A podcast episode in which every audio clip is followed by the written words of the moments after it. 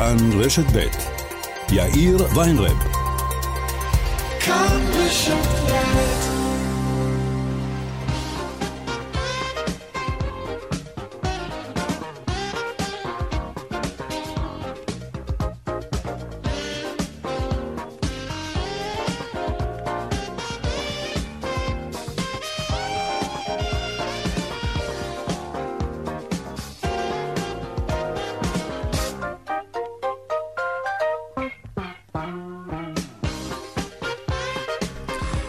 קצת אחרי ארבע ועוד חמש דקות, כאן צבע הכסף ברשת ב' יום ראשון, שלום רב לכם, שבוע טוב, העורך רונן פולק, המפיקה הילה פניני, טכנאי השידור שלנו היום הוא אילן אזולאי.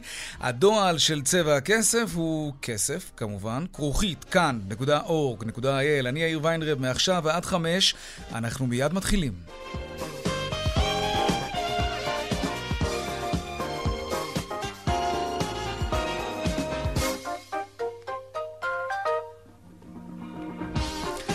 כותרות צבע הכסף ליום ראשון, תחילה על התו הירוק החדש שנכנס היום לתוקפו, והוא למעשה מחליף את התו הירוק הישן, שתוקפו פג הלילה בחצות.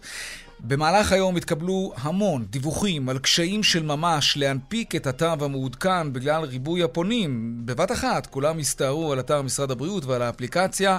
שלום אה, כתבתנו לענייני בריאות, דקלה אהרון שפרן.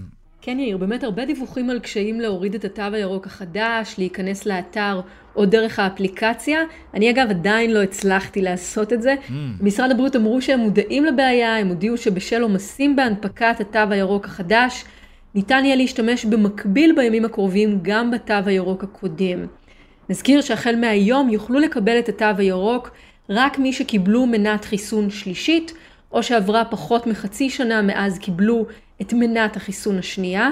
בנוגע למחלימים, זכאי לקבל את התו מי שחלה בחצי השנה האחרונה, או שחלה לפני יותר מחצי שנה, אבל קיבל מנת חיסון אחת. מי שלא זכאי לתו ירוק והוא בן 12 ושלושה חודשים ויותר mm-hmm. מזה, הוא יוכל לבצע בדיקות ולשלם עליהם. מתחת לגיל 12 או מי שלא יכולים להתחסן, הם יוכלו לבצע בדיקות ללא תשלום. בינתיים התו הירוק המחודש גורם לישראלים לנהור למרכזי החיסונים. אתמול, שבת, חוסנו יותר מ-14 אלף איש במנת הבוסטר, בשישי יותר מ-45 אלף בני אדם, ובחמישי יותר מ-78 אלף ישראלים. במשרד הבריאות הביעו תקווה שבימים הקרובים יראו את שיעור ההתחסנות עולה עוד יותר. ונגיד שנכון להבוקר כשני מיליון ישראלים לא היו זכאים לתו החדש. יאיר. תודה רבה, דקלה. קבינט הקורונה התכנס הערב לדיון ראשון אחרי כמה שבועות שבו השרים לא כונסו. במרכז הדיון אה, היום סוגיית התו הירוק החדש וחובת סריקת הברקוד האלקטרוני בכניסה לבתי עסק. הנושא הזה מאוד מטריד את בעלי העסקים שיאלצו עכשיו להתמודד בעצמם עם קוראי ברקודים ועם שמירה על הסדר בכניסה לעסקים שלהם. עוד מעט אנחנו נרחיב על זה. ממחר וליתר דיוק מהלילה בחצות לא יהיו עוד מדינות אדומות ברשימת הגבלות הטיסה לחו"ל. שלום שרון עידן, כתבנו לענייני תעופה ותיירות. כן, שלום אה, יאיר. נכון, בעצם החל מהלילה בחצות, ממש בעוד כמה שעות, אה, לא יהיו יותר אה, מדינות אדומות. הרשימה הזאת, הכמעט, הייתי אומר, בלתי נפרדת מחיינו בחודשים האחרונים, תתבטל לחלוטין. זאת אומרת שמדינות כמו ברזיל, בולגריה וגם טורקיה, נוכל לטוס אליהן החל ממחר ללא בעיה. עד עכשיו אני מזכיר שהיה צריך אישור של ועדת החריגים, ומי שנסע ללא אותו אישור היה חשוף למעשה לקנס של 5,000 שקלים.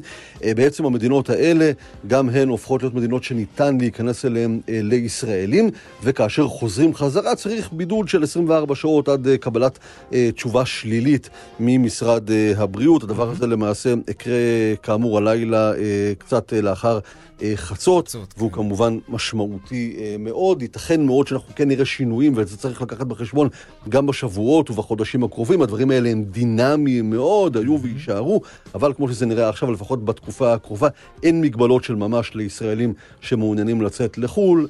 רשימות אדומות כבר לא איתנו, לפחות לפרק הזמן הקרוב. וטוב שכך, ושיימשך כך. תודה רבה, שרון עידן. שביתת המטפלות במעונות, במעונות היום שבפיקוח, אלפי מטפלות צעדו מכיכר רבין לרחבת מוזיאון תל אביב במחאה על הסירוב לנהל איתן משא ומתן על העלאת שכרן ועל שיפור התנאים שלהם, תנאי העבודה. בשל השביתה נותרו בבתים שלהם היום כ-70 אלף פעוטות, המטופלים בין השאר במעונות של ויצו, נעמת ואמונה. הנה כך זה נשמע היום במהלך ההפגנה.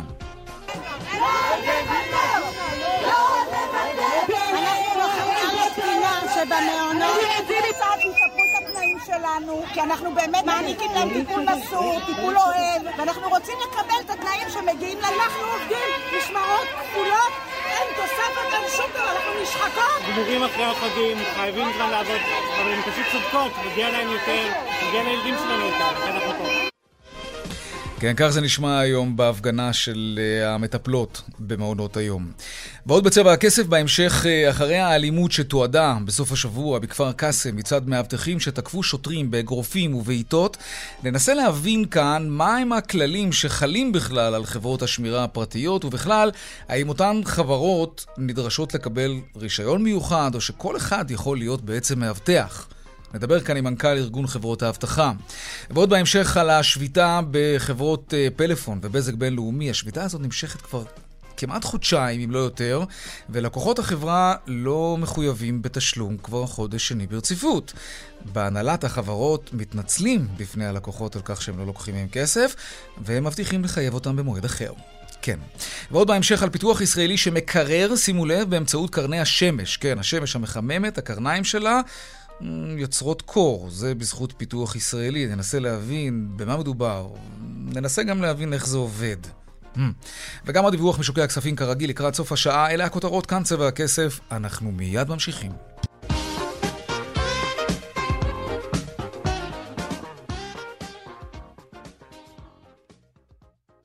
אות מעבר? לא. אוקיי, נוותר עליו היום. בסדר, לא חייבים כל יום אות מעבר. עמיחי שטיין, כתבנו המדיני, שלום. שלום, מאיר. הערב אה, אה, כינוס של קבינט קורונה, אחרי חודש וקצת שהוא לא כונס. נכון, ולכן עצם הכינוס הוא אולי הכותרת של הקבינט הזה, כי לא צפויות בו החלטות דרמטיות בנוגע לה, להגבלות או לצעדים כאלה ואחרים במדינת ישראל, ולמעשה הכינוס שלו אחרי חודש, כמו שאמרת, שהוא לא התכנס, זאת הכותרת המשמעותית, כי השרים ישמעו גם תמונת מצב מי אנשי משרד הבריאות, מי המומחים, וגם בעצם יצטרכו לראות, לספק אה, אה, החלטה איך אה, תראה האסטרטגיה הישראלית בתקופה הקרובה. שתי נושאים מרכזיים שיהיו על הפרק. קודם כל, כמו שאמרת, באמת, אישור של התו הירוק. אה, על בסיס ברקוד ולא על בסיס אה, מה שאנחנו מכירים היום. ראינו היום כבר את התקלות של האנשים שניסו להוריד את התו הירוק החדש. ראינו ביום שישי את ההצבעה הטלפונית שהתפוצצה באמצע, בגלל ששרים אמרו לא הגיוני להחליט את זה מהרגע להרגע, בלי להסביר לבעלי עסקים מה בדיוק צריך להוריד כדי לסרוק את הברקודים, בצדק, לציבור איך, איך הם צריכים להתנהל עכשיו, מה מחלימים את האדפטציה שהם יצטרכו לעשות לתו ירוק. והנקודה השנייה היא, תוצג גם תוכנית... אה, למגזר הערבי בכל הנוגע גם לתחלואה הגבוהה וגם כיצד לקדם את uh, אחוזי ההתחסנות במגזר הערבי. אנחנו רואים שאחוז ניכר מהחולים הקשים הם מגיעים מהמגזר הערבי, גם יש קושי לשכנע אנשים ללכת להתחסן שם, ולכן נראה גם תוכנית בעניין הזה שתוצג בפני שרי הקבינט. אוקיי, אנחנו נמתין כמובן לישיבת הקבינט הערב. עמיחי שטיין, כתבנו המדיני, תודה רבה. תודה. טוב, הזכרת את זה, עמיחי. בעלי עסקים מאוד חוששים שהתו הירוק החדש, שלמעשה ביטל את הזכאות של משהו כמו שני מיליון ישראלים. אה, זה יפגע להם בעסקים, מקומות שהכניסה אליהם מותרת רק לבעלי תו ירוק, למשל, כן? שלום נועם לוי, יושב ראש איגוד בעלי האולמות וגני האירועים. שלום, שלום. איך זה אמור להשפיע עליכם? ולמה בעצם? תראה, אנחנו בעצם, אה, קודם כל, אה, הממשלה ממשיכה בקו הזה שהיא בעצם מאפשרת לנו להמשיך לעבוד. אה, ויש לנו בעיה שאנחנו באמת אוכפים את התו הירוק עוד לפני התו הירוק החדש ומבצעים את הכל בצורה מלאה. ויש לנו פשוט בעיה שאנחנו רואים כבר למעלה מחודשיים שכמויות האורחים באירועים שמתקיימים, יש בהם ירידה של קרוב ל-30 אחוז. שמגיעים פחות 30% לאירוע, ואנחנו חוששים שעכשיו, אה, עם התו הירוק, עדיין אנחנו נראה אה, ירידה נוספת בכמות המשתתפים באירועים, שזו ירידה מאוד משמעותית. רגע. שנבין, יש, יש אירוע בר מצווה חתונה, אה, הזוג המאושר מדווח על איקס אורחים, ואתם שמים לב שבאופן די עקבי באים 30% ממה שהוזמנו. כן, זה ברוב האולמות לב. אנחנו נתקלים בזה שאירועים שהיו אמורים להיות... כן, אבל אתה יודע, 400, אתה יודע מי, ש, מי שחשוב לו להגיע לאירועים האלה, לשמחות, אה, עושה בדיקה שטובה ל-72 שעות. אין לו בעיה, הוא יכול להגיע אליכם, הוא יכול להגיע למסעדה, לקולנוע, לעבודה. אז אני אמרתי, אני אמרתי כן. שבתחילת השיחה, בזכות התו הירוק, אנשים אמורים להבין, וגם אה, חברות שלא עושות אירועים עסקיים צריכות להבין שהחיים הם אה, נמשכים, והתו הירוק בעצם ישמור על האורחים, כי אנחנו נכניס רק בעלי בדיקות ורק אנשים שעברו חיסון שלישי, כן. ולכן אולמות האירועים זה המקום הבטוח לקיום אירוע. ואנחנו מקווים, אנחנו סובלים מבעיה גדולה מתחילת הגל הרביעי, שאין הזמנות לחורף, ושיש ירידה של 30% בכמות המשתתפים לאירוע. מהמם. ואנחנו מקווים שבזכות המדיניות החדשה ובזכות התו הירוק החדש, אנשים יבינו שאירועים זה מקום בטוח, וכן יבואו וכן יופיעו, כי כרגע עד לשלב הזה אנחנו רואים רק אוקיי. ירידה. מקווים אתם- שהתו הירוק לא ישפיע לרעה ותהיה ירידה נוספת. יש לכם כבר אירוע היום, בערב? כן, יש אירועים. אתה כבר ערוך עם הקורא ברקודים הזה? אנחנו ערוכים להכל. איך- איך זה עובד? שלחנו תספר לנו. לכל בעלי האולמות אה, כן. אה, ממש את כל החוברת עם ההנחיות. מהמם. הוצאנו חוברת עם הנחיות לבעלי האירועים. אוקיי, תספר לנו ככה על קצה המזלג, איך זה עובד? אני עכשיו מגיע לחתונה שהוזמנתי אליה, אני מכין מבעוד מועד את התו. הירוק. כן, לא, בעבר, אז עד היום, המאבטח- רק הסתכלו על התו הירוק, ראו ש... שאלו אותי מה לא, לא תעודת רק הזהות שלי. תסתכלו, שאלו גם את התעודת זהות. נכון, הפעם אנחנו כן. נבצע סריקה. אוקיי, והסריקה הזאת, מה, למה זה מחובר בעצם? כלומר, איזה אינדיקציה יש לכם לדעת שהברקוד הזה הוא אותנטי? הסריקה שלנו היא דרך האפליקציה של הרמזור, דרך הטלפון. אוקיי. אנחנו אה, אה, עושים את הסריקה, מקבלים אישור, והאורח נכנס. מהמם. טוב, זה קצת בטח מאט את התהליך. זה מאט את התהליך, אבל אנחנו לא בתקופה רגילה, ואנחנו באמת אה, מקווים, ותראה, שאנשים יבואו, וגם אם צריכים להמתין קצת בכניסה, אז הם ימתינו, כי הם באים לכבד את בעל האירוע, ואנחנו אה, נשמור על הבטיחות של האורחים והבריאות של האורחים, כי זה הכי חשוב. ואין לנו הרבה ברירות, אלא לעבוד עם התו הירוק בצורה בטוחה. להזכיר לך שבתחילת הקורונה ובחלק הראשון של הקורונה, לצערי הרב, סגרו אותנו, והיה המון חתונות טוב, פיראטיות. הפעם השיטה היא אחרת, אתה רואה, אנחנו אז מנסים השיטה לחיות לצד היא הקורונה. יותר טובה, ואנחנו משתפים פעולה בצורה תגיד, מלאה. אבל אין הזמנות לחורף, זה מה שאמרת קודם. אין אני מנסה הזמנות. להבין אז- למה. הרי כולנו. חיכינו רק ליום הזה שיוחלט שאנחנו יכולים לחיות לצד הקורונה. אז מה, מה קרה? אנשים מה שקרה? שבתחילת... אה, לא, בדרך כלל מזמינים לחורף מאוגוסט וקדימה, ובתחילת כן. אוגוסט כבר היה שיחות על וריאנט חדש, וכל התקשורת אה, עסקה בגל הרביעי, ואז הגיעו החגים. ואנשים, פשוט יש לנו דממה במשרדים שלא באים להזמין. וואו. אני יכול להגיד לך שיש חשש מאוד גדול, כי יש לנו המון הוצאות שאנחנו לא נשרוד את החורף הזה, בגלל שבאמת אפס הזמנות לחורף. אז אני באמצעותך בתוכנית הזאת באמת מבקש מכל מי שיש לו אירוע שהוא מוזמן להגיע ולהזמין אירועים במחירים מאוד מאוד משתלמים לחורף הקרוב. יהיה מה שנקרא מבצעים אוקיי. אה, מאוד מיוחדים לחורף הקרוב, ובהזדמנות הזו גם לקרוא לכל החברות העסקיות שיחזרו ויעשו פעילות של אה, כנסים. וכל מה שצריך, כי זה פשוט יציל הרבה אולמות והרבה עסקים שמתפרנסים. שיהיה לכם. בהצלחה, שתעברו את החורף הזה רבה. בשלום. נועם לוי, יושב ראש איגוד בעלי האולמות וגני האירועים, תודה רבה לך. תודה, להתראות. טוב, אה, אין יותר מדינות אה, אה, אדומות, זה מחצות הלילה, כלומר יקרה בעוד כמה שעות. אפשר לטוס לאן שרוצים, אבל זה לא באמת ככה בדיוק, כי גם למדינות היעד יש מה להגיד בעניין הזה, כך אפשר כמובן להניח. שלום זיו רוזן, מנכ"ל קבוצת גוליבר. שלום, אחר צהריים טובים. גם לך. איזו מדינה הייתה אסורה בטיסה, ו... כלומר, אסור היה לטוס לשם, ועכשיו מתנפלים עליה? הזמנות מפה עוד הודעה חדשה. למי הישראלים הכי התגעגעו? אז זהו, האמת שכרגע יש שלוש מדינות שהוסרו בעצם מהרשימה האדומה, אבל כן. המדינה המעניינת ביותר היא טורקיה, מהמם. שהיא מדינה שהישראלים אוהבים, לא כמו בעבר, עשר שנים אחורה היא הייתה המדינה הפופולרית מבחינת תיירות, כן. אבל בהחלט הישראלים אה, אוהבים לטוס אליה בגלל המחיר הזול, בגלל הקרבה, בגלל מזג האוויר היחסית נוח, מהמם. והיא נמצאת אחת משלושת המדינות שנפתחות בעצם, זה טורקיה, זה בולגריה כבר? וזה ברזיל. כן, כן, ממש, ו... תראה, אני, אני, אני כבר לא מופתע. זאת אומרת, אני יודע שממש על כל בשורה כזו, התגובה, בוודאי שמדובר באתרים דיגיטליים, היא מאוד מהירה. Mm-hmm. אנחנו כבר רואים 150 אחוז גידול בהזמנות לטורקיה. Mm-hmm. אה, המדינה השנייה מעניינת היא בולגריה, שם אנחנו רואים קצת יותר מ-50 אחוז גידול. כן, היא גם פורחת מבחינת הישראלים בשנים האחרונות. נכון, היא- כן. בסופו של דבר זו מדינה יעד מאוד גם זול. זולה, נכון? נכון, יעד מאוד זול, יש שם חבילות נופש ב-300-350 דולר לטיסה ומלון, זה מאוד אה, פופולרי ורלוונטי לישראלים. תגיד, אבל מי יכול להיכנס לבולגריה ולטורקיה? אה, רק אנשים שחוסנו פעם שלישית, או שגם בדיקה של 72 שעות לפני עושה את העבודה במקרה כל, הזה? הרש... כל הרשימה מדברת קודם כל על קהל המחוסנים או המחלימים. כן. אז אה, זה בעיקר בעלי תו ירוק. כן. נכון, בעלי בדיוק, תו ירוק ישראלי, כן. ובמדינות עדיין נדרש להגיע, בוודאי אם אתה נוסע מעל 72 שעות, אה, נדרש להגיע עם בדיקה שלילית, תוצאת בדיקה שלילית, וגם בחזרה לארץ. אבל זו כבר פרוצדורה, אני אחרי חודש ספטמבר, לא מעט הישראלים כבר יצאו לחו"ל, לכל אחד מהישראלים האלה יש חבר ומשפחה שמספרים איך היה, רואים שניתן לטוס, ואלו לא פרוצדורה, זו לא פרוצדורה שמעכבת או גורמת למניעה לטוס. אז לדעתי המחסום הזה או החסם הזה הוא מאחורינו, הוא נשבר. צריך, אני חושב שהחסם העיקרי שהיה זה הבידוד בחזור. ראינו שבסוף אוגוסט הממשלה החליטה להוריד את הבידוד לעד 24 שעות בארץ, עד קבלת תשובה שלילית. זה באמת הביא לפרץ ולכמות הזמנות מאוד גדולה בחודש ספטמבר, וכרגע במדינות האחרונות שנותרו אדומות, טורקיה, בולגריה וברזיל, אנחנו כבר רואים את השינוי, וטורקיה בראשם. חשוב להגיד, גם בואו נדבר על התקופה, אנחנו אחרי חגים, אז למשל אנשים עכשיו מתעניינים בחופשות כריסמס למיניהם, שבולגריה רלוונטית, החורף עוד מעט מגיע, בולגריה מאוד... אז יאללה, בוא נדבר על. המחירים. בוא בוא נדבר על המחירים, זה הכי מעניין. כן, המחירים הם כרגע מאוד גדולים, הסיבה היא שהשוק עוד לא התאושש. רגע, רגע, תפרט, קח אותנו לשם. אוקיי, אני עכשיו רוצה לנסוע לסוף שבוע ארוך, אפילו ארוך מאוד, לבולגריה או לטורקיה, לקחת שם שבוע. אה, כמה זה יעלה לי?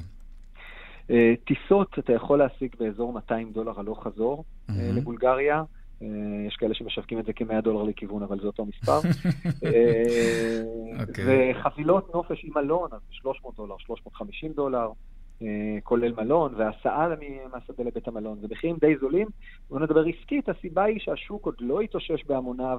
עדיין יש עניין מאוד גדול לכל החברות העוסקות בתחום למשוך את הקהל שיזמין, כן. ואני מניח שברגע שהמספרים יעלו, המחירים יעלו טוב, בהתאם. ככה אבל זה, ראינו את זה במלונות בארץ. כן, נכון. כן. נכון. טורקיה טוב. היא טיפה יותר יקרה, אבל המלונות שם הם באיכות מאוד גבוהה. אפשר למצוא חבילה ב-400 דולר של מלון חמישה כוכבים, הכל כלול, עם טיסות. אז כן. המחירים הם בהחלט אטרקטיביים. מהמם, לכמה ימים, כשאתה מדבר על חבילה כזאת?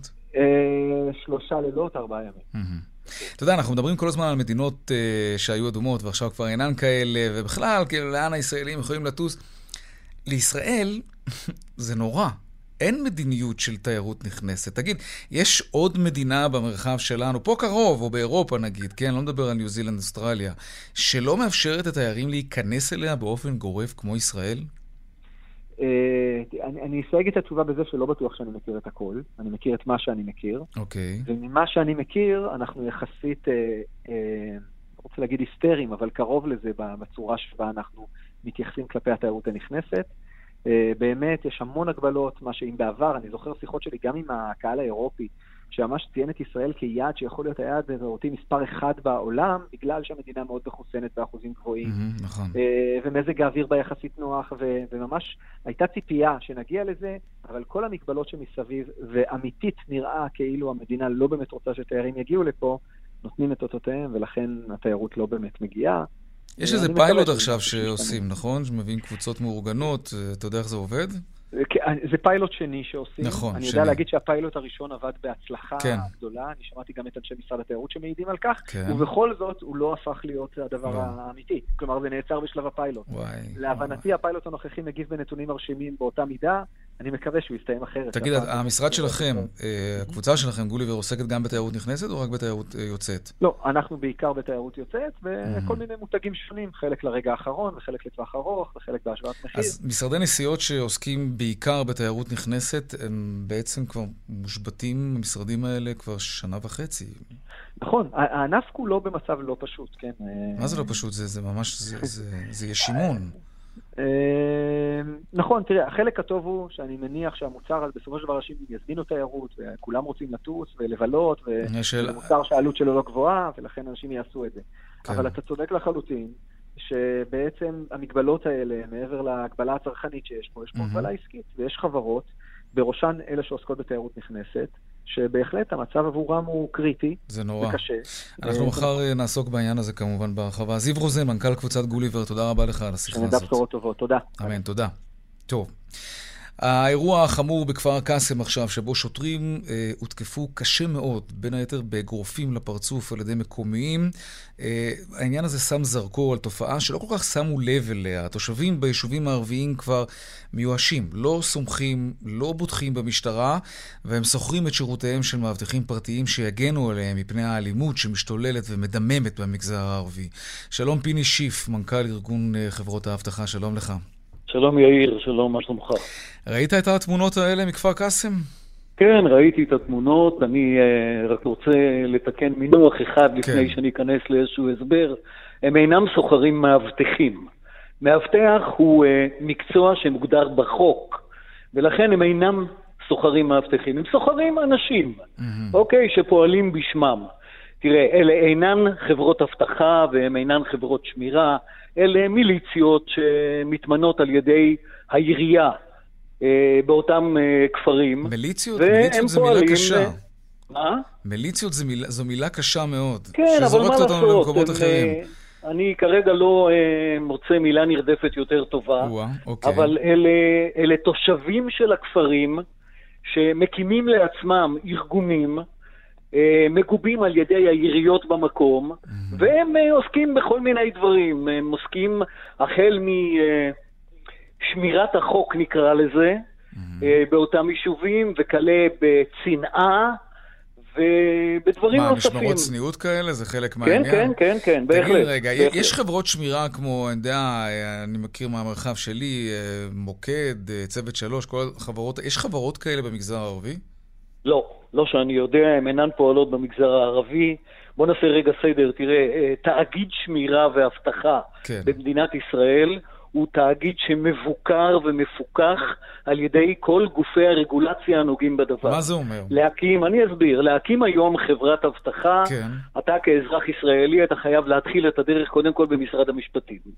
אתה חייב להגיש בקשה, הבקשה הזאת נבחנת בשבע עיניים, ורק אם אתה אה, נמצא... ללא רבב, עם תעודת יושר כמובן, בלי רקע לא, זה בעייתי. ברור, זה ברור, זה כן. ברור, ברור. בודקים מי הבעלים, מי עומד מאחורי החברה, האם אין איזה שהם אנשי קש, אה, בודקים את עברו אה, הפלילי של המבקש, ודאי נעשות כל הבדיקות הרלוונטיות לרגישות המתבקשת מעצם הקמתה של חברת אבטחה. כי בוא, אה, בוא נבין, חברת אבטחה היא קודם כל מעסיקה של כוח אדם.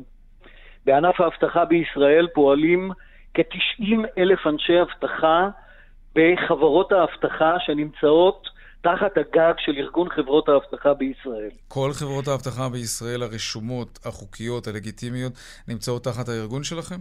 לא, לא כולן, לא כולן, מאחר והחברות בארגון היא וולונטרית. בארגון פועלות כ-105 חברות אבטחה, אבל uh, אני אומר לך את זה על סמך uh, ידיעה, הן מעסיקות כ-95% מהענף כולו.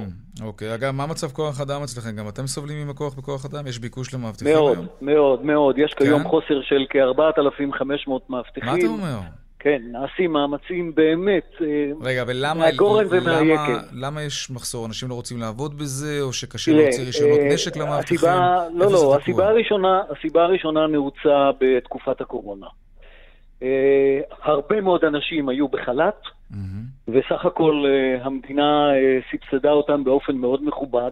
אבל עכשיו אין חל"ת. וש- מה? עכשיו אין חל"ת. בואו נתמקד נכון, בנקודת נכון, הזמן הזו. ועובדתית, עובדתית, נגמרה תקופת החל"ת, נגמרו הבידודים, וכנראה שאנשים עשו אה, חשיבה מחודשת, האם הם רוצים לחזור לעיסוק הקודם שלהם, או לחפש לעצמם עיסוק אחר.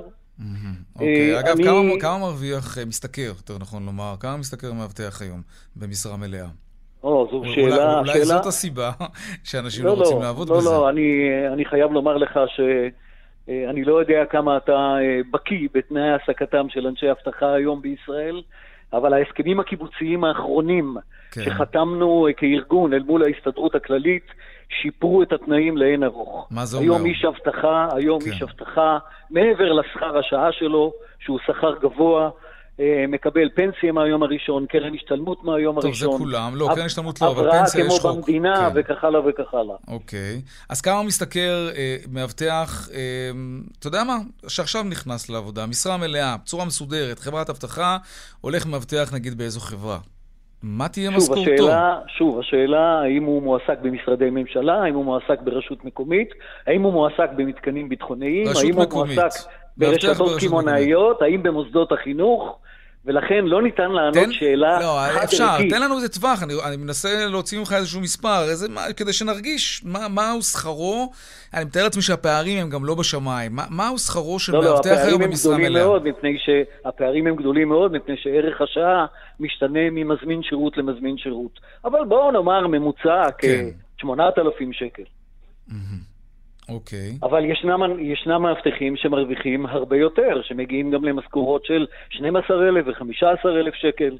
שוב, אה, השאלה אצל איזה מזמין שירות פועלים אותם אה, מאבטחים שמועסקים על ידי חברת אוקיי. האבטחה. תגיד, אז כמה קשה להוציא רישיון אה, נשק למאבטח שעכשיו נקלט לעבודה, או שקודם כל מנפיקים לו ריש- רישיון כזה, ורק אז הוא כמובן מתקבל? לא, לא, זה לא פשוט, זה לא. פשוט. טוב, השאלה מצוינת, כי היא קצת מסבירה לציבור שאיש אבטחה, כן. כן, אה, הוא, אה, זה לא אה, מקצוע שהוא כלאחר יד. קודם כל, כמועמד לעבודה, כמועמד לעבודה, לאחר שהוא עובר את הרעיונות בחברת האבטחה, ולאחר שחברת האבטחה מקבלת אישור ממשרד הבריאות וממשטרת ישראל, הוא חייב לעבור מבחן פסיכולוגי קליני. Mm, חשוב. לאחר המבחן הפסיכולוגי הוא חייב לעבור ראיון עם פסיכולוג קליני. ורק לאחר שהוא עבר את כל המשוכות האלה, הוא רשאי להיכנס להכשרה במוסד להכשרה שמבוקר ומפוקח על ידי חטיבת האבטחה במשטרת ישראל. מה זה אומר? אימונים אה, גופניים וכושר כמובן, ו- ו- ונשק. כן, כן, בנשק. בהחלט כן, ושוב, ושוב, השאלה לאיזה גוף אבטחתי הוא מיועד. הקורס הבסיסי היום הוא של שישה ימים, שבהם הוא עובר את כל מה שאתה הזכרת עכשיו בצדק, וישנם קורסים שנמשכים שבועיים, חודש וחודשיים. שוב, השאלה, היכן מוצב אותו איש אבטחה? טוב, זה נשמע כמו אה, תחום באמת מפוקח ומסודר. תגיד, לחלוטין, מבחינה... לחלוטין. בוא נלך רגע לזווית אחרת, אה, עסקית, כלכלית. אנחנו כן. רואים מה קורה במגזר הערבי. חברות השמירה אה, שאתה מייצג למשל, אה, תראה, יכול להיות להם, יכולה להיות להם, למרבה הצער, כן, אבל פרנסה מאוד טובה ביישובים הערביים. האם מציעים שם את שירותיהם? להקים שם אה, משרדים, אולי לפתוח, אה, אתה יודע, להתחיל... מה שהמשטרה מתקשה לעשות, אז אולי באמת צריך אה, מאבטחים שיאבטחו בעצמם את מה שקורה שם. וזה נורא מה שקורה אמרת, שם. אמרת משפט מאוד נכון, שבעצם חברות האבטחה בישראל כולן נמצאות היכן שקצרה ידה של משטרת ישראל להימצא. ולכן הם נמצאים במשרדי הממשלה וברשויות מקומיות ובמתקנים ביטחוניים ובמרחב הציבורי ובמוסדות החינוך וברשתות קמעונאיות ובחברת החשמל והמים והגז וכך הלאה וכך הלאה. כי משטרת ישראל אה, עוסקת אה, בהרבה תחומים אחרים, אה, ולכן חברות האבטחה מהוות היום את הכוח השלישי אחרי צה"ל ומשטרת ישראל באבטחת גופים אזרחיים. וזה טוב וחשוב, כי המשטרה באמת לא יכולה להשתלט על כל הדבר הזה, בוודאי, וגם לא הצבא. ואנחנו גם לא רוצים לראות שוטר בכל פינה אולי, כדי, אתה יודע, נכון, בכל זאת אנחנו רוצים נכון, להרגיש נכון. במדינה קצת חופשית. אבל המגזר הערבי, אה, דיברנו על כך שחו... שחלק כן. מהלקוחות של חברות השמירה זה הרשויות המקומיות. נכון. למה שם לא שוכרים את שירותיהם של חברות שמירה, אולי אפילו עם מועסקים מקומיים? כלומר, בני אותו כפר, בני אותו יישוב, שיעברו את אותה הכשרה ויאבטחו במגזר הערבי, או שיש כאן עניין אחר, של אה, אה, ערבי ישראלי קצת קשה להוציא רישיון רכב, וזאת הבעיה בעצם. תראה, את הרגולציה לגבי uh, מי שנמנה על המגזר הערבי קובעת משטרת ישראל, וצריך באמת uh, להפנות את השאלה אליה. אני אוכל לומר לך שחברות האבטחה שחברות בארגון לא פועלות במגזר הערבי. למה? Uh, מסיבותיהם שלהם. כל חברה כן. היא uh, עסק אני חושב, אני. חושב שהתמונה די ברורה. זה, זה נורא מצער.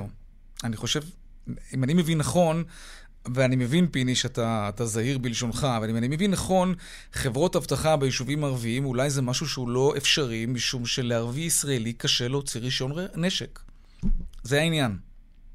אני מניח שלמשטרת ישראל תהיה תשובה הולמת לעניין הזה. את, היו ניסיונות כאלה בעבר? ניסיתם פעם לחדור לתוך השוק הזה, נגדיר את זה ככה, ליישובים הערביים, והבנתם שאין שום סיכוי?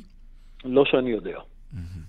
לא שאני יודע, מפני שהחברות שהזכרנו פועלות באותם גופים שהזכרתי לפני דקה. פיני שיף, מנכ"ל ארגון חברות האבטחה, תודה רבה לך על השיחה הזאת, ושבוע טוב. תודה, ש... יאיר, תודה. להתראות. להתראות. דיווחי תנועה עכשיו.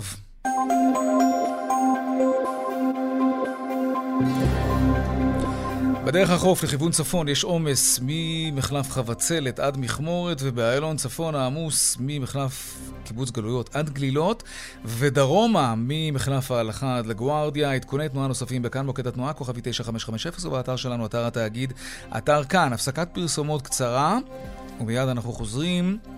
עם עוד צבע הכסף, נדבר בין היתר על מי שהזמין אה, כרטיס להופעה של סלין דיון לפני שנה בערך. ועוד לא ראה את הכסף שלו בחזרה. עכשיו יש תביעה ייצוגית והגיעו לאיזשהו הסדר פשרה, והיועץ המשפטי לממשלה אמר, לא, הפשרה הזאת לא טובה.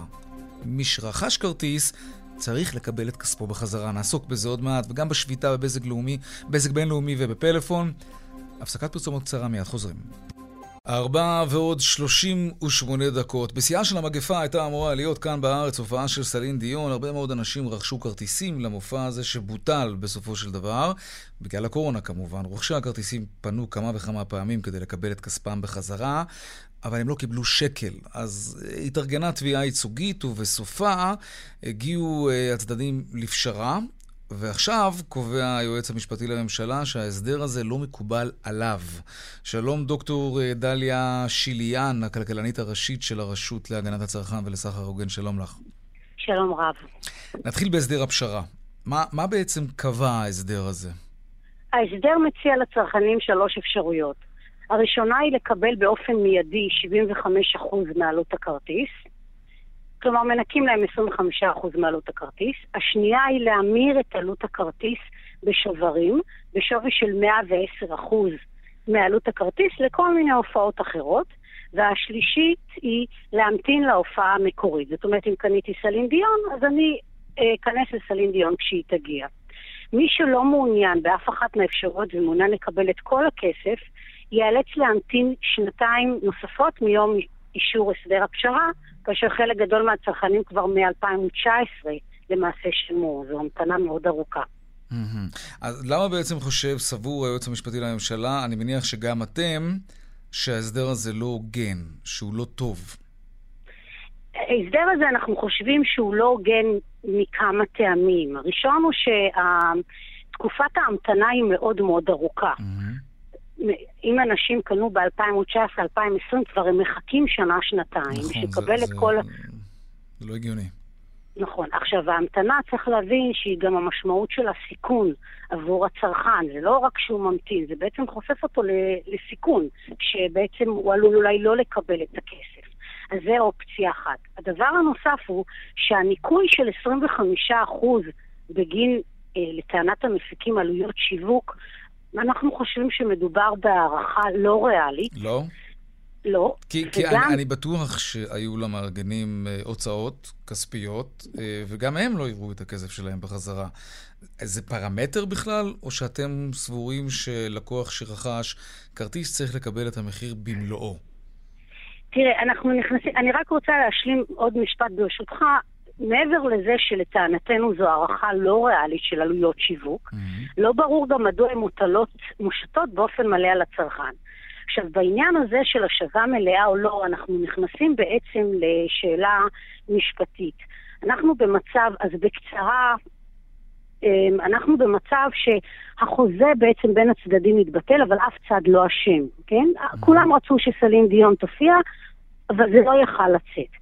לכן במקרה כזה בית משפט יש לו את הסמכות להורות על השבה מלאה, זאת אומרת יכול להגיד למפיקים תשיבו את מלוא הכסף, ויכול להגיד גם, יש לו סמכות להגיד, תשמע, נגרם לך נזק, אז תקבל, אז תשיב רק איקס אחוז לצרכן. יש לו את הסמכות לעשות את זה, אבל בכל מקרה אנחנו סבורים ש-75 אחוז באופן מיידי... הגזמה. זאת הגזמה. מה קובע, אגב, אה, החוק היבש, בלי קשר לקורונה? אה, אין קורונה בעולם. קניתי כרטיס למופע, המופע בוטל. מה, מה קובע החוק היבש במקרה כזה? האם אני אמור לקבל את הסכום המלא ששילמתי בעבור הכרטיס? יש בכלל חקיקה שמתייחסת לזה? אז אני כלכלנית ולא עורכת דין, אבל אני אענה לך באופן מאוד כללי. באופן כללי, ברגע שצד אחד אחראי, נגיד שהמפיק מיוזמתו ביטל את המופע, אז הוא מחייב השבה מלאה. אבל אם אנחנו במצבים שבגדול נקראים, כן. כן, או סיכול חוזה, אז בעצם, כמו שאמרתי, הרבה פעמים בית משפט יכול להורות על השבה מלאה, ולפעמים הוא יכול להתחשב בשני הצדדים. יש לו פה איזשהו אה, מרווח של שיקול דעת. אוקיי. יש עוד מקרים כאלה של לקוחות שלא קיבלו את הכסף שלהם בחזרה? מקרים כן. פתוחים שנמצאים בטיפול שלכם, של הרשות? אה, אין מקרים פתוחים במובן הזה, אבל הייתה בוועדת קמיניץ, אה, הוקמה במהלך הקורונה, ואנחנו השתתפנו בה, גם אני אישית, על ידי ה... תזכירי לנו אה, מהי אותה ועדה. אה, ארז קמיניץ, עורך דין ארז קמיניץ, המשנה ליועץ המשפטי לממשלה, הקים במהלך הקורונה, במרץ 2020, ועדה בין-משרדית, שבעצם דנה בבעיות של חוסר יכולת לקיים חוזים בגלל הקורונה. למשל, חתונות שהתבטלו, כן. גנים ששולמו ואין גן, שכירות, אני שכרתי חנות, אבל הקניון היה סגור, אני צריכה להמשיך לשלם או לא? ברור. מתוך מטרה להציע פתרונות וולונטריים רוחביים בשוק, כדי לא ליצור עומס על בית משפט, שעכשיו יהיו המון המון תביעות. אוקיי. אה, ואנחנו בעצם הס- אה, הצענו מספר הסדרים וולונטריים אה, בתחום, אני מדברת על תחום של הצרכנים, בנושא של אירועים, בנושא של גנים פרטיים וגם בנושא של מופעים. ששם ההסדר היה בעצם לתת ואוצ'ר לשנה, ואם תוך שנה הצרכן לא משתמש, אה, אה, להחזיר לו את הכסף. חלק גדול מההסדרים היו וולונטריים, אבל התקבלו בשווקים, כמו למשל בגני ילדים. בחתונות המצב קצת אה, נהיה מסובך יותר, אה, ולכן למשל הלכנו לחקיקה.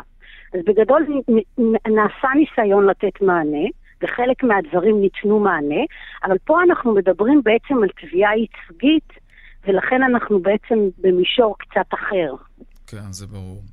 דוקטור דליה שיליאן, הכלכלנית הראשית של הרשות להגנת אה, הצרכן ולסחר הוגן, תודה רבה לך על השיחה הזאת. תודה לך, להתראות. להתראות. ביי. עכשיו לשביתה בבזק בינלאומי ובפלאפון, היא כבר נמשכת חודשיים בערך, אולי יותר.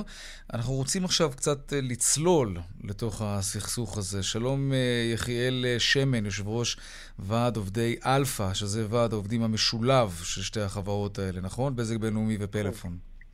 נכון מאוד. כן. ערב טוב. ערב טוב גם לך. בוא נתחיל בהתחלה. על מה השביתה? למה היא פרצה ולמה היא נמשכת כל כך הרבה זמן? אנחנו לפני בערך שנתיים, שנתיים וחצי חתמנו הסכמי סינרגיה, שמחברים את החברות, את פלאפון, בזק בינלאומי, וגם חברת יס, אבל כרגע אנחנו מדברים על פלאפון ובזק בינלאומי. אוקיי. אה, ובחיבור הזה בעצם יש לנו מערכות משותפות, עובדים שעושים עבודה משותפת, אה, מערכת CRM משותפת, מנהלים בפלאפון שמנהלים בבזק בינלאומי וב-BS. והכל בעצם מתנהל כמו חברה אחת, והסינרגיה היא כל כך עמוקה, אפילו המכירות נעשות דרך פלאפון, הכל נעשה ב- ב- כמו כמקשה אחת. ובאה החברה היום, אחרי שחתמנו הסכמי סינרגיה, ועשינו תהליכים ל- להגיע לחברת תקשורת אחת, אה, בגלל התהליכים האלה גם נאלצנו להיפרד מעובדים טובים מאוד, וזה לא היה דבר קל, אבל הבנו שאין מה לעשות, זהו כל כוח המציאות. אה, והחליט הדירקטוריון וההנהלה כרגע, במקום ללכת לבנות חברת תקשורת חדשה שתיתן ערך ללקוחות ולעובדים ותעשה פה תחרות בשוק, פשוט לסגור את החברות ומתחילים בבזק בינלאומי. לוקחים את החברה הזאת, מפרקים אותה, מפטרים את העובדים או חלק מהעובדים, אומרים לנו באופן זמני נעביר עובדים לחברת יס, חלק נעשה חברות נפרדות, נוציא החוצה, בכל מיני אמתלות, מאוד מפוטרים ילכו הביתה פה, כל זה בשביל שבעלי ההון יכניסו לכיס שלהם עוד כמה מיליונים ומנהלת בזק תצמח, ויהיה לנו עוד מונופול יותר חזק במדינת ישראל. בזק היא מונופול מספיק תראה, חזק, לא צריך עוד להעמיד אותו. זה ברור. אני, אני חושב ששרירות אה, לב של מעסיקים זה דבר נורא. אבל השאלה אם זה באמת המקרה. האם אתם לא חושבים אולי שאתם אה, קצת התבלבלתם אולי, ואתם מנסים לנהל את החברה במקום להיות עובדים שלה? אני, אני אומר את זה לא, בזהירות, כי אני לא רוצה לפגוע לא, ברגשות אני של אף אחד, ואני בעד לא, התארגנות אני של עובדים וכולי, אבל זה אני- קצת נשמע מהפה שלך, רק אני אסיים לחדד את מה שאני מנסה לומר, זה קצת נשמע, הדברים שאתה אומר, זה אנחנו אה, חושבים שהחברה האסטרטגיה שלה צריכה להיות כזאת, בשעה שההנהלה חושבת שהאסטרטגיה צריכה להיות אחרת, ואני תוהה... אם לא קצת התבלבלתם כאן, וההנהלה לא, היא זו שצריכה להחליט איך חברה נראית, ועובדים צריכים לעבוד. קודם כל לגמרי, ואנחנו בעד, והסכמנו עם כל מה שהנהלה ביקשה.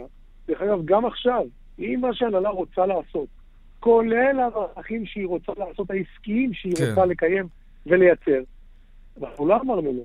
כל מה שאנחנו אמרנו, זה שהעובדים רוצים להיות יחידה אחת, מקשה אחת, ממילא אנחנו עושים עבודות משותפות, המערכות משותפות, הכל משותף. ביקשנו להיות הסכם אחד, יחידת מיקוח אחת, זה מה שביקשנו. ההנהלה מתנגדת. למה ההנהלה מתנגדת? אני אסביר לך, זה פשוט. היום יש לנו הנהלה אחת לפלאפון, בזק בינלאומי ויס. יש דירקטוריון אחד, יש בעלים אחד, אבל ועדים נפרדים. ומה שהם מייצרים זה הפרד ומשול בין הוועדים. ככה זה מייצר להם פיטורים מאוד מאוד גדולים. סגירת יחידות, העברת פעילויות.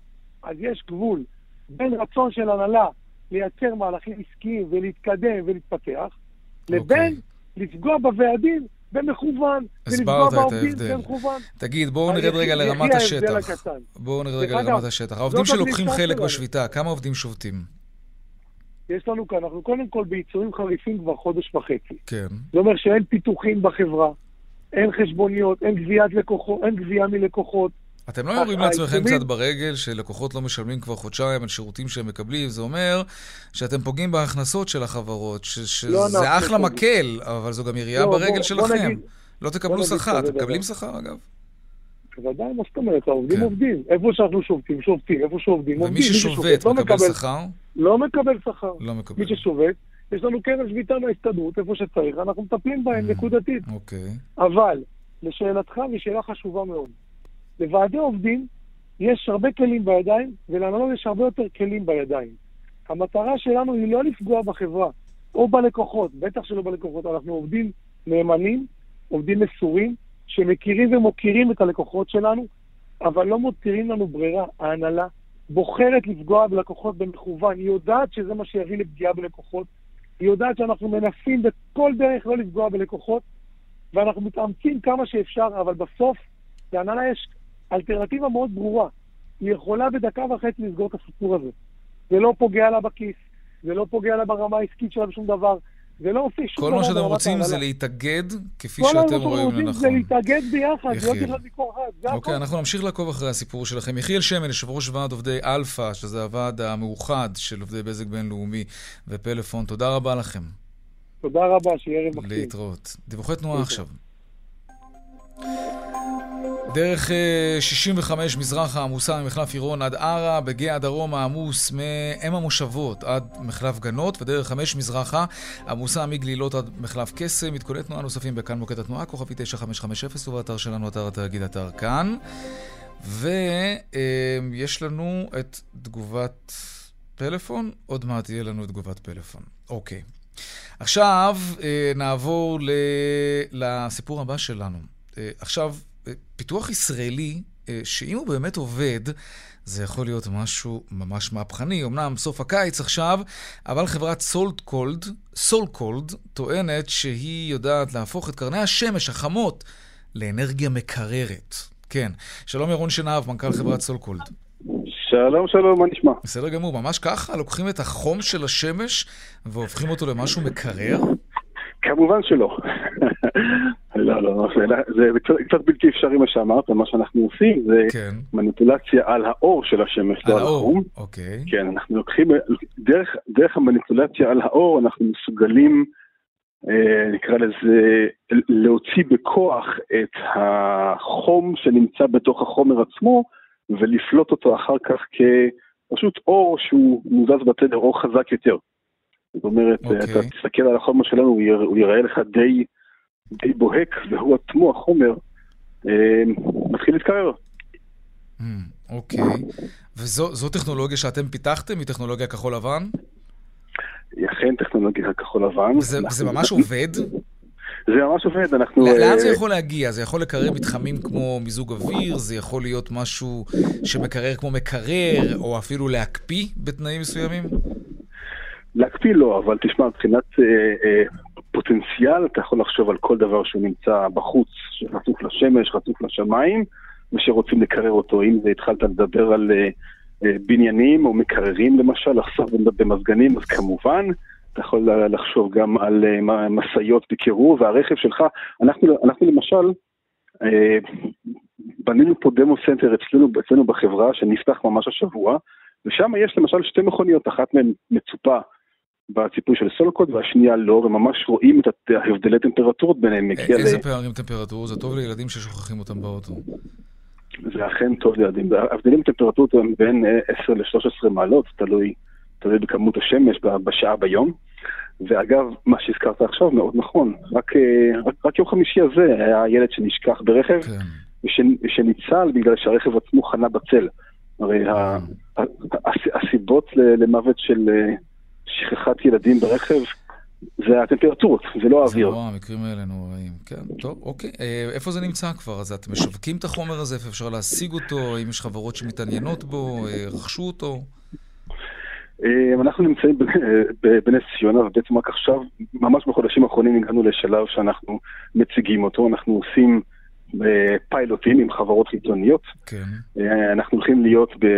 יש לנו פיילוט עם פולקסווגן שאנחנו עושים איתם, יש לנו פיילוט פנימי שאנחנו עושים פה, יש לנו פיילוט עם כימיקלים מישראל ועוד כמה חברות. מעניין. והחלק השיווקי המסחרי, אני מניח שזה יגיע בשנה הבאה, ואז תוכל... טוב, אפשר לצפות עם זה דירות, וזה, לחסוך קצת במיזוג אוויר. מעניין, יפה. לא ירון שנהב, מנכ"ל חברת סולקולד, תודה רבה לך. תודה רבה לכם, חבר'ה. ושלום רונן מנחם, כלכלן ראשי בנק מזרחי לפחות, ספר לנו, שבוע טוב, ספר לנו מה קורה בשווקים. שלום יאיר, מה שלומך? בסדר בשווקים, היום עליות יפות, אה, תל אביב 35 עלה היום אה, רבע אחוז, תל אביב 90 עלה 9 עשיריות. מדד הנפט והגז שוב בלט עם עלייה של 6 אחוזים ו-4 עשיריות. כשמניות מאגרי תמר ולוויתן עלו בין 6 לבין 9 אחוזים. אה, ראוי לציין שמדד תל אביב נפט וגז עלה כבר 46 אחוזים מתחילת השנה, ותל אביב מ 25 עלה במרכאות רק 19 אחוזים. אה, עוד הפשימו היום מניות דלתא שעלתה 6 אחוזים ופטל שעלתה 10 אחוזים. מהצד השני ראינו היום ירידות של מניות הביומד, המדד שלהם ירד באחוז אחד בשתי עשיריות. בגלל שוק אגרות החוב הייתה מגיעה לעליות, וטלבון צמוד על השתי עשיריות, וטלבון שהגיע לעשירית אחת. ולסיום כהרגלנו, שער החליפין שקל דולר מיום שישי, שלושה שקלים, 22 אגורות ושבע עשיריות. ערב טוב ושבוע טוב. תודה רבה, רונן מנחם. רק נאמר, מפלאפון ובזק בינלאומי אומרים שתהליך מיזוג החברות זאת החלטה של הרגולטור, והם עושים הכל כדי להבטיח את החוזק של החברות האלה לצד שמירה על זכויותיהם של העובדים. עד כאן, צבע הכסף ליום אה, ראשון. העורך רונן פולק, המפיקה הילה פניני, טכנאי השידור שלנו אילן אזולאי, במוקד התנועה חגית אלחייני, הדואל שלנו כסף כרוכית כאן.org. www.כאן.il. מיד אחרינו שלי וגואטה, אני יאיר ויינרי, משתמע כאן שוב מחר בארבעה אחר הצהריים, ערב טוב ושקט שיהיה לנו, שלום שלום.